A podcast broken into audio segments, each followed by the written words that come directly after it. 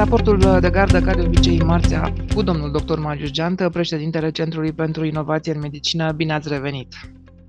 Mă bucur că ne auzim și în această săptămână. Cum să nu ne auzim, mai ales că avem uh, foarte multe subiecte de dezbătut și de sezon și de mai puțin uh, sezon, de sezon de COVID, ca să zic așa. Uh, o să începem cu o știre care vine de la Biroul Regional al Organizației Mondiale a Sănătății pentru Europa, care spune că trebuie să ne protejăm și de gripă și de COVID în această iarnă și ne învață și cum.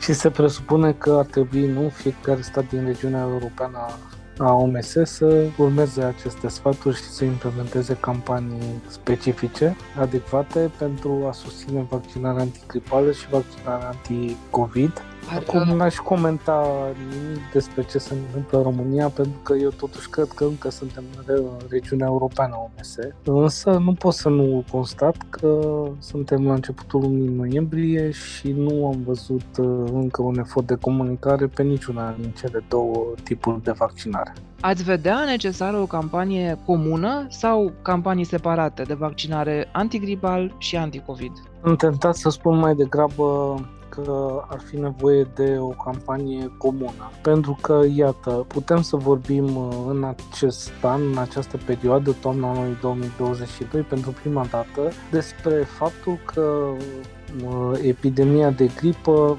foarte probabil se va suprapune în timp cu o creștere a numărului de cazuri de COVID. Deci are foarte mult sens uh, e ipoteza sau una dintre ipotezele enunțate încă de la începutul pandemiei, aceea ca la un moment dat să avem nevoie de chiar un vaccin comun pentru cele două, oricum de o abordare comună și asemănătoare pentru, pentru cele două boli din perspectiva vaccinării. Un alt element care cred că e important uh, pentru a ne face să înțelegem de ce avem nevoie de aceste campanii, de fapt de conștientizare a riscului, este că în continuare vorbim mai mult sau mai puțin despre aceleași categorii la risc, pentru ambele boli, și anume persoane cu boli cronice, uh, persoane care sunt uh, în vârstă, cu vârstă înaintată și care beneficiază în cea mai, pot beneficia în cea mai mare măsură atât de vaccinarea antigripală cât și de vaccinarea anticovid. Acesta este iarăși un mesaj important și anume că cele două tipuri de vaccinări în principal ar trebui să se adreseze persoanelor la risc de îmbolnăvire și de forme grave de boală. Și cred că mai este un al treilea element din punctul meu de vedere. De fapt, mergând dincolo de vaccinarea anti-COVID-19, deschidem o fereastră de oportunitate pentru a restarta ideea de vaccinare în România, care din păcate în ultimele luni a fost destul de mult compromisă. De fapt, nu se mai discută în spațiu public despre, despre vaccinarea anti-COVID, nici despre vaccinarea anti-HPV, foarte puțin despre vaccinarea antigripală. Deci cumva cred că în România este nevoie de resetarea acestei uh, uh, discuții publice despre uh, valoarea vaccinării și punându-le împreună cred că ne ajută. Unde ar fi punctul uh, mai slab al acestei abordări în comun? Ar ține de fapt de uh, faptul că pe de o parte avem vaccinuri antigripale a căror, a căror eficacitate știm că este undeva la 50%.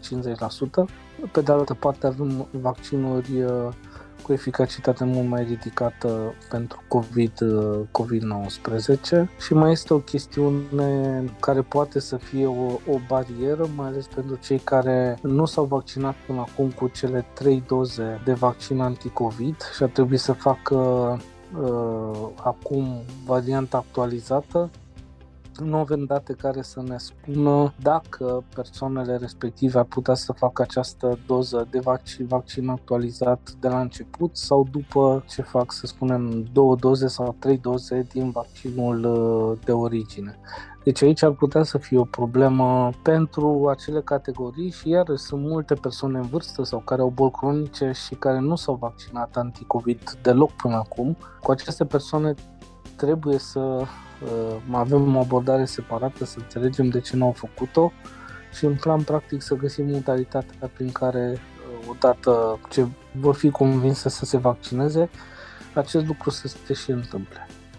Și aș mai adăuga o dimensiune care ține tot de partea logistică. Vaccinul antigripal uh, se află la unii medici de familie, au început să vină dozele în România, este adevărat. Nu toți medicii de familie în acest moment au suficiente doze, dar probabil că lucrurile se vor schimba.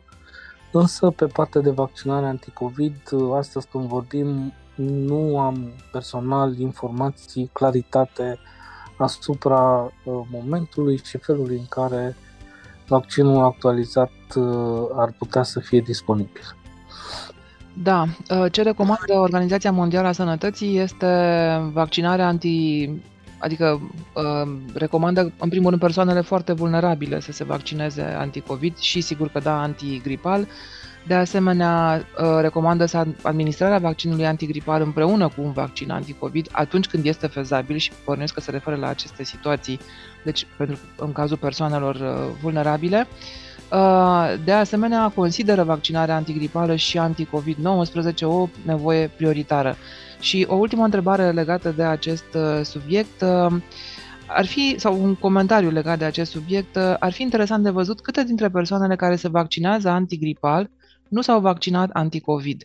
Pentru că atunci ar însemna că dacă sunt multe persoane care nu s-au vaccinat anti-COVID, probabil că ține de felul în care am reușit sau nu să explicăm cât de sigur e acest vaccin și nu neapărat de refuzul uh, vaccinării. Uh, personal n-am văzut astfel de date, dar uh, dacă ne uităm pe total la numărul de persoane vaccinate anti-COVID cu două doze, cred că și cu trei doze, uh, numărul este mai mare decât numărul persoanelor vaccinate antigripal, mm-hmm. ca număr total. Dar nu avem date despre uh, structura pe grupe de vârstă, de exemplu, sau pe comorbidități a da. celor care se vaccinează antigripal pentru a putea să mergem cu comparația până la capăt. Uh, spuneam, am început comentariul legat de această știre spunând că suntem în acel punct pe care mulți îl, l-au evocat de multe ori pe parcursul pandemiei, suprapunerea aceasta sezonului gripal cu un val de COVID și vom vedea, dat fiindcă nu mai există uh, restricții aproape nicăieri în lume, vom vedea ce impact uh, sau dacă va avea un impact, vor avea un impact aceste două, două valuri uh, asupra sistemelor de sănătate, în ce măsură se vor aglomera spitalele. Știm că în timpul sezonelor gripale spitalele sunt pline. Vom vedea exact cum se întâmplă lucrurile în, în acest sezon și cred că la finalul uh, iernii 2023-2024 cred că vom avea și mai multă claritate despre uh, la ce anume ar trebui să ne așteptăm în anii următori. Da, bun. Uh, nu despre un vaccin, ci despre un tratament uh, pan-variante SARS-CoV-2, adică un tratament care să fie eficient pentru toate variantele, mă rog, pe care le știm până acum ale acestui virus SARS-CoV-2. Scrie și raportul de gardă, combinarea nanoterapiei cu tehnologia RNA mesager ar putea constitui un potențial tratament pan-variante SARS-CoV-2. Ideea este de a folosi această platformă RNA Messenger, așa cum, cum bine am spus, nu pentru componenta de vaccinare. Am văzut datele de eficacitate și de siguranță pentru trei vaccinuri, de fapt, care au folosit, folosesc platforma RNA Messenger. Și ideea este de a folosi această platformă pentru a putea să livrăm un medicament eficient și împotriva tuturor variantelor de coronavirus. Știm că în afară de SARS-CoV-2 mai există și alte coronavirusuri care determină răceli Uh, așa numitele răceli comune, ele, cum să spun, la nivel individual uh, nu pun mari probleme, dar prin numărul lor și mai ales într-o perioadă scurtă de timp, o lună, două, trei, uh, de fapt determină costuri din punct de vedere socioeconomic și atunci ideea de a putea să ai un tratament eficient împotriva tuturor acestor variante uh, este o idee valoroasă și din punct de vedere medical și care cu siguranță poate avea un uh, impact socioeconomic uh, benefic. Uh, ideea este aceeași, de a introduce prin platforma RNA Messenger materialul genetic necesar de data aceasta pentru a sintetiza o proteină, dar nu proteina spike, cum este cazul vaccinului, proteină spike care știm că după aceea antrenează răspunsul imun, ci pentru a sintetiza o proteină care să blocheze uh, fragmente ale coronavirusurilor și să facă imposibilă atașarea acestora de țesutul uh, de țesuturile organismului uman, blocând atașarea de țesuturi, implicit uh, faptul că uh, boala nu se mai, nu se mai poate produce. Uh, este un mecanism extrem de simplu la prima vedere. Sigur că el trebuie să fie validat prin, și prin alte studii care să, să arate pe de o parte siguranța ca de fiecare dată, pe de altă parte eficacitatea uh, și față de SARS-CoV-2, dar și față de celelalte tipuri de uh, coronavirusuri. Acum ce este important este că uh, sau o altă discuție ține de modalitatea de administrare a acestui potențial nou medicament. Administrarea intravenoasă ar putea să asigure o, un răspuns pe parcursul mai multor zile, uh, ceea ce uh, face ca uh, această proteină care se produce să se atașeze de virus pe parcursul mai multor zile și atunci să reducă foarte mult probabilitatea ca particulele virale să se atașeze de receptorii AG2, Uh, și să determine, să determine infectare mai departe. Și mai este un lucru interesant legat de administrarea inhalatorie, care ar putea să blocheze virusul practic la nivelul mucoasei respiratorii. Iar asta poate să aibă uh, această administrare, cale de administrare, ar putea să aibă un impact major nu doar din punct de vedere al sănătății individuale, dar și pe componenta de transmitere a virusului în situațiile în care, sigur, e o transmitere susținută într-o anumită, într-o anumită arie geografică. Deci, iată cum uh, vedem în mai puțin de 2 ani de când au fost aprobate aceste vaccinuri bazate pe ARN mesager, vedem oportunități pe care tehnologia aceasta le aduce în relație cu terapiile de data aceasta. Da. Um, mai avem uh, două subiecte. Ne întoarcem la vaccinarea anti-COVID. Au apărut uh, noi uh, date privind cazurile de miocardită și pericardită în rândul adolescenților de sex masculin post-vaccinare anti-COVID. E foarte important că avem aceste date. Există și o bază de date se cheamă Vaccine Safety Data Link, care evidențiază, mă rog, toate aceste efecte secundare pe care e foarte bine că le știm.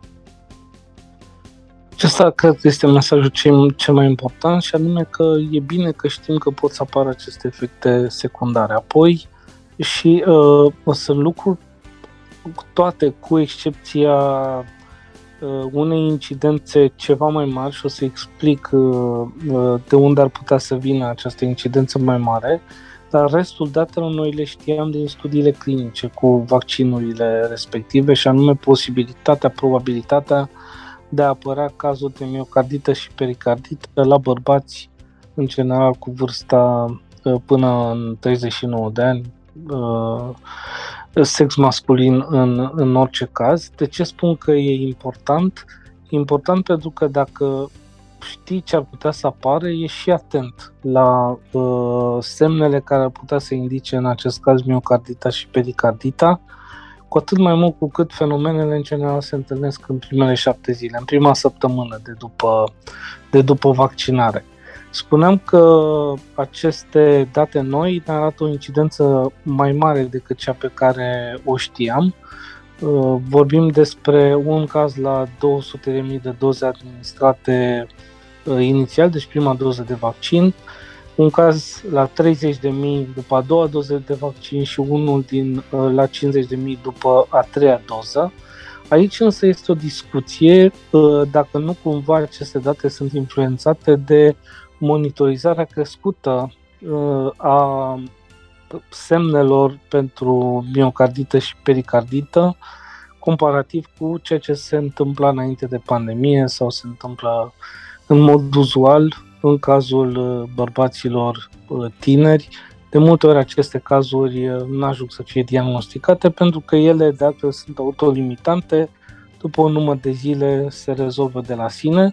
Să spunem că apariția unui sindrom inflamator cu febră, cu tahicardie, inima bate mai, uh, mai repede, uh, se rezolvă cu, cu antiinflamatorii și de foarte multe ori până s-a pus acum problema și s-au instituit modalități de monitorizare uh, acestor situații. Până acum multe dintre cazuri uh, treceau poate pe, pe sub radar.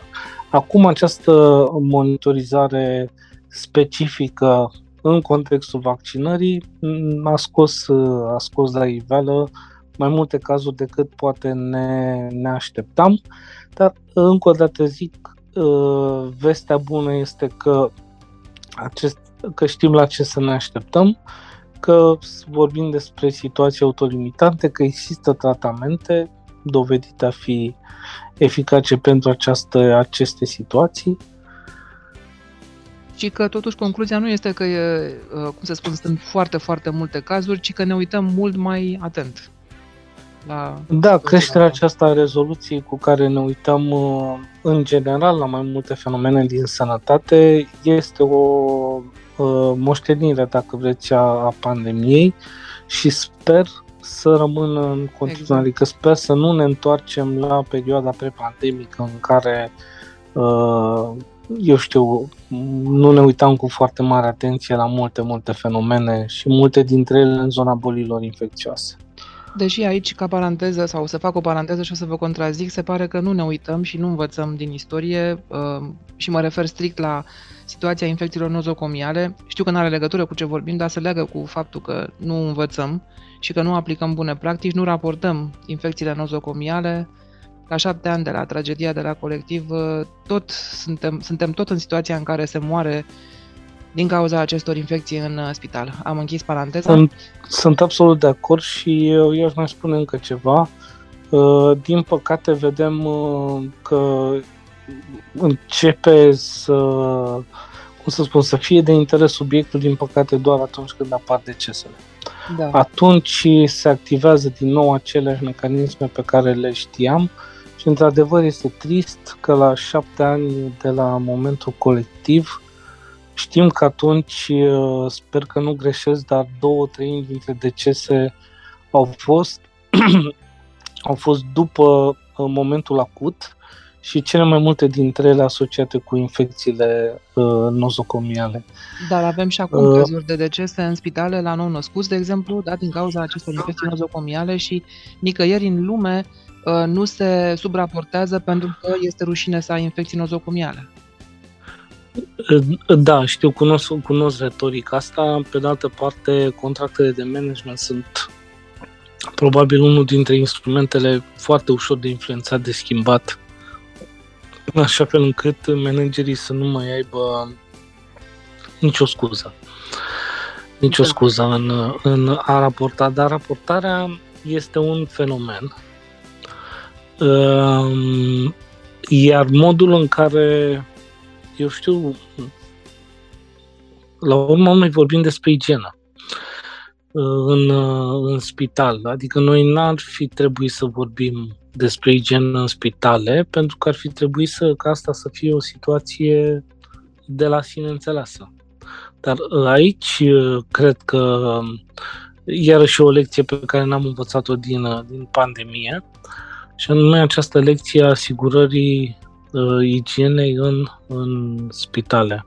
Și sunt date și despre unele decese din pandemie care sau la pacienți infectați cu SARS-CoV-2 dar cauza decesului e legată din suprainfectarea în, în spital cu alte bacterii. Da, și nu păcate. e doar, doar de subraportare, ci e, și vorba, e vorba și de luat acele măsuri care trebuie luate pentru a elimina cât se poate aceste bacterii uh, rezistente. Încă o dată, e o altă discuție, nu e momentul. Da, asta încercam cumva să spun, dar n-am reușit să, să sintetizez atât de clar. Da, asta ar trebui să, să facă oricum un manager la nivelul unui spital da. să ia toate aceste măsuri uh, independent, să spunem, de indicatorii care sunt solicitați pentru un capitol sau altul. Exact, exact. Și să diminueze cât se poate această nenorocire de care o, repre- pe care, pe care o reprezintă sau care o reprezintă infecțiile cu bacterii rezistente. Bun. Um, două subiecte încă pe raportul de gardă.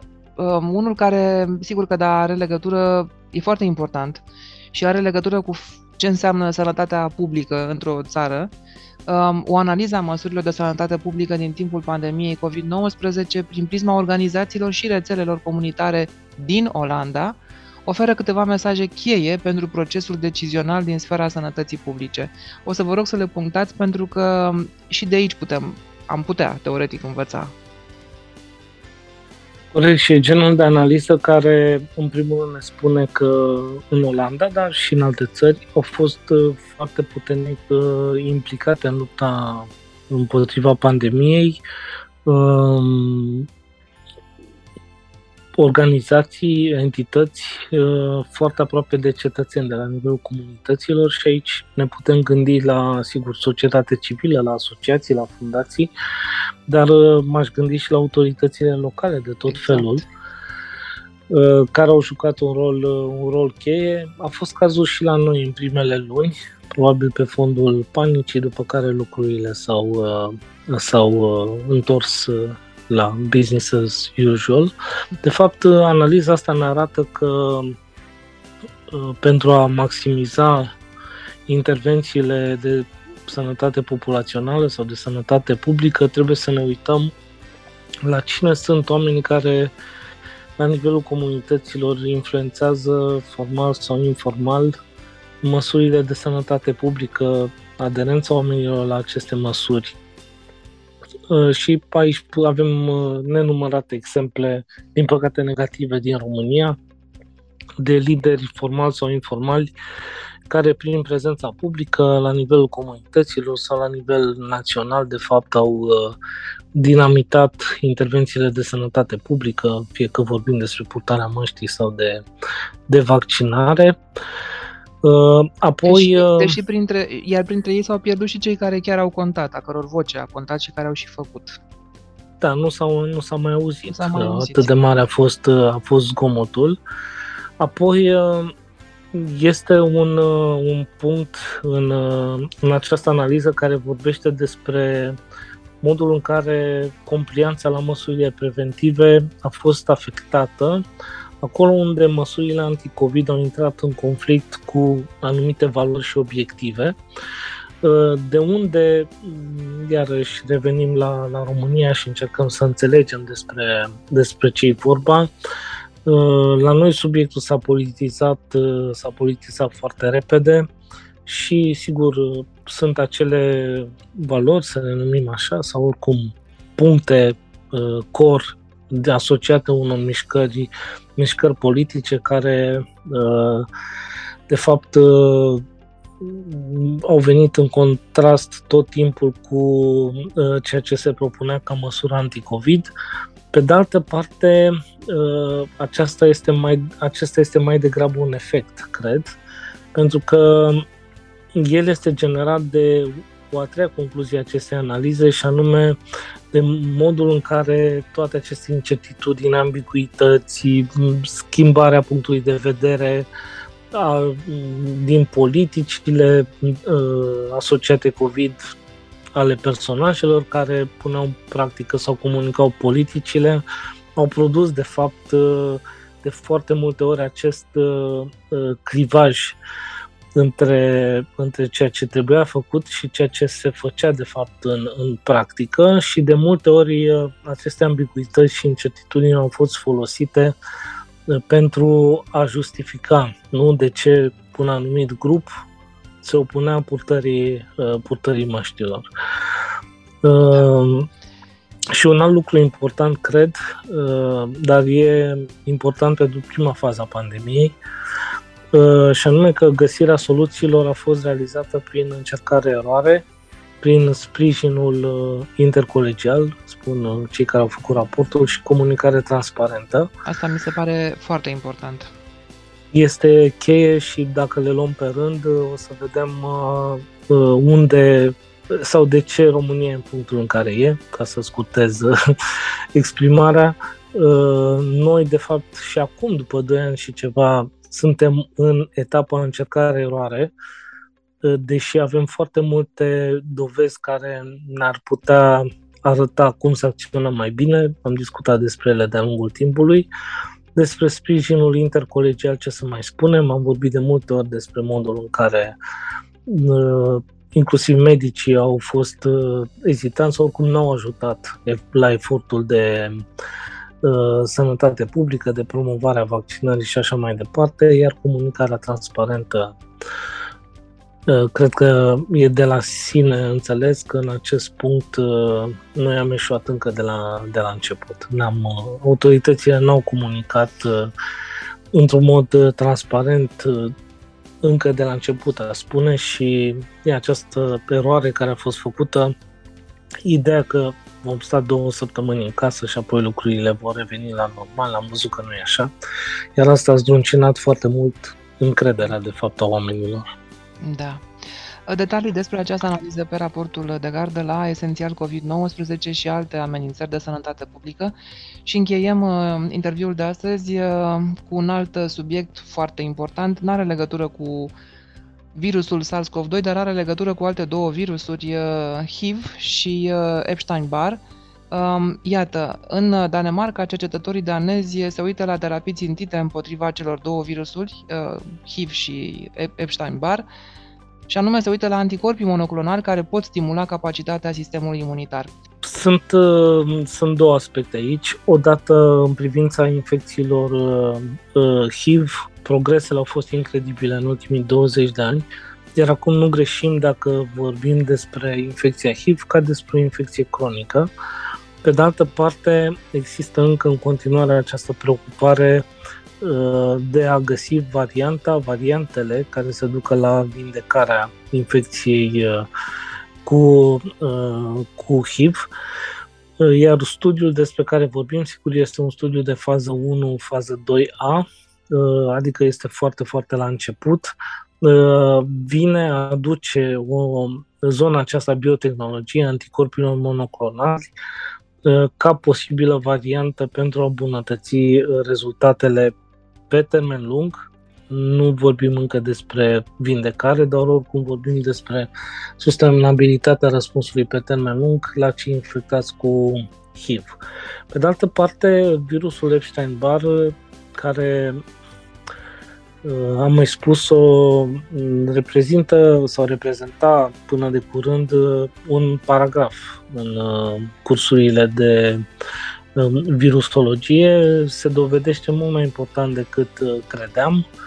A fost o publicație în acest an care vorbește despre acest virus ca fiind principala cauză pentru uh, apariția sclerozei multiple, mm. uh, de unde și nevoia de a găsi variante, de exemplu vaccinuri și sunt în dezvoltare, care pot să asigure care ar putea să asigure imunitatea față de această infecție sau soluții de tratament. Din câte știu, nu există soluții în acest moment soluții țintite, targetate față de virusul Epstein-Barr și la fel aici dezvoltarea anticorpilor monoclonali uh, ar putea să dezvolte uh, o, să asigure de fapt o protecție față de infectarea cu virusul uh, Epstein-Barr. Deci, iată, vorbim despre uh, biotehnologie, anticorpi monoclonali, care sunt parte din acest domeniu, care vin în zona bolilor uh, infecțioase. N-am văzut genul acesta de informații până înainte de pandemie. Asta e încă un semn că bolile infecțioase au revenit în atenția lumii cercetării și iată biotehnologia acum vine și promite după reușita cu ARN mesager.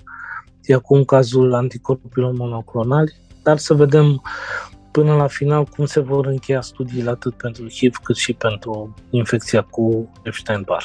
Da, deci pe lângă scleroza multiplă, în plăci, Epstein, virusul Epstein-Barr este implicat și în apariția unor cazuri de cancer?